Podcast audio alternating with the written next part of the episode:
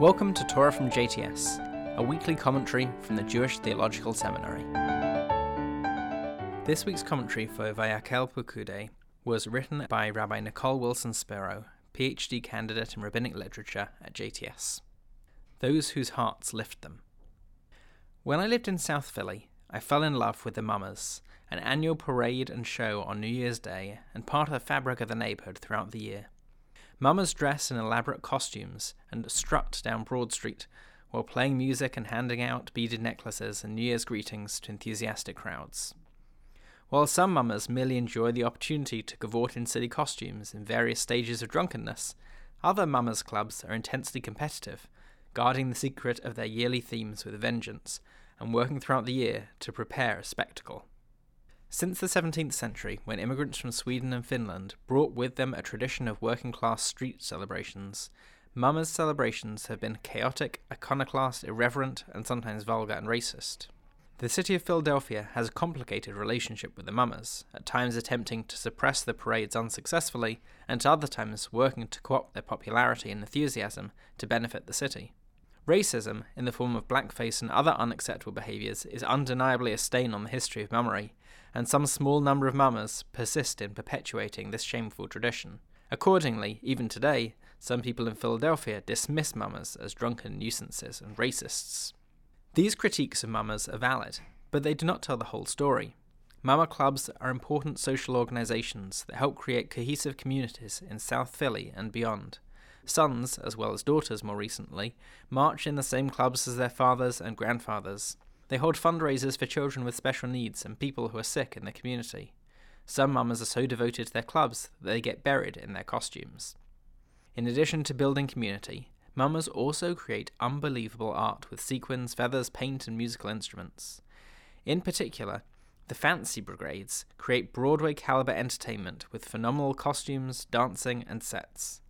The fact that the mummers are not professional painters, dancers, or musicians makes their achievements all the more impressive. The mummers' passion for their art strengthens their sense of community, while in turn their commitment to community makes their art so inspiring.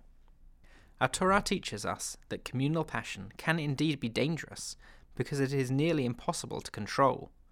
The Israelites' fervour to build the golden calf nearly destroyed their community, but our Torah teaches us this week that the same passion can also yield a unique beauty that can never be achieved by one artist, no matter how talented or well-trained.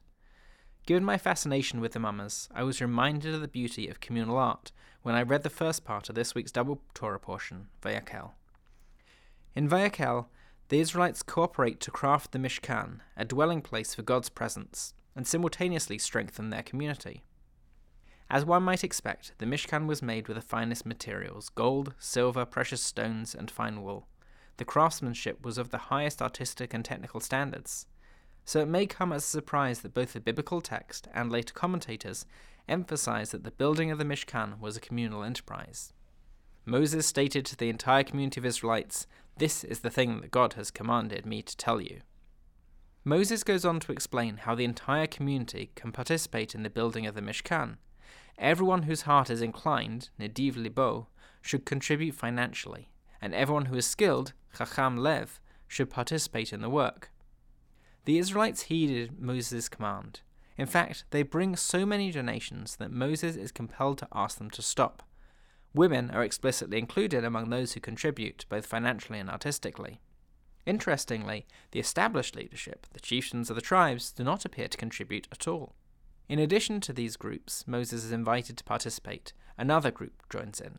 Kol Ish Asher Nasa Olibo, literally, everyone whose heart lifts him. Ramban, a thirteenth century commentator, notices this new category of contributors and suggests that they are different than those who donate monetarily. Perhaps they are also different than the experts, Chacham Lev, Moses has invited. Ramban points out that very few of the Israelites would have had the opportunity to develop as professional artisans who worked with fine metals and precious stones, since they had been slaves in Egypt confined to working with bricks and mortar.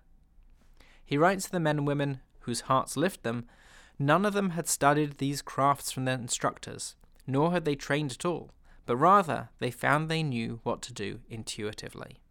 In other words, they were enthusiastic amateurs. Similarly, God chooses Bezalel and Aholiab to lead the construction of the Mishkan. A wonderful midrash explains why Moses could not lead the construction himself. Apparently, Moshe Rabbeinu was not particularly gifted mechanically, struggling to understand how to create the menorah for the Mish- Mishkan, even after God has explained several times, and even demonstrated with a menorah of fire. We all have our strengths and weaknesses. Perhaps to compensate for Moses' weakness, God endows Bezalel with a divine spirit that allows him to excel at every craft. So why does God need to appoint Aholiab as well? Ibn Ezra, a twelfth century commentator, suggests that while Bezalel was skilled in every craft, it was hard for him, as it is for many creative geniuses, to teach others.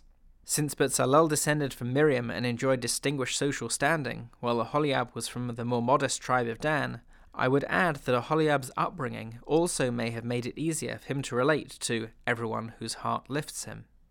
Aholiab's great contribution to the Mishkan was his ability to instruct these untrained volunteers, to channel their enthusiasm towards artistic beauty. Perhaps he understood that amateurs can create vibrant art together, exciting because it is the product of an outpouring of communal love.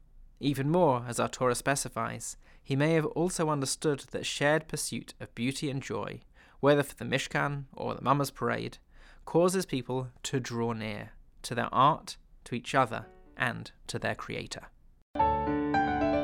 If you enjoyed this program, please rate and review it on Apple Podcasts, and discover J T S's other series by visiting jtsa.edu slash podcasts.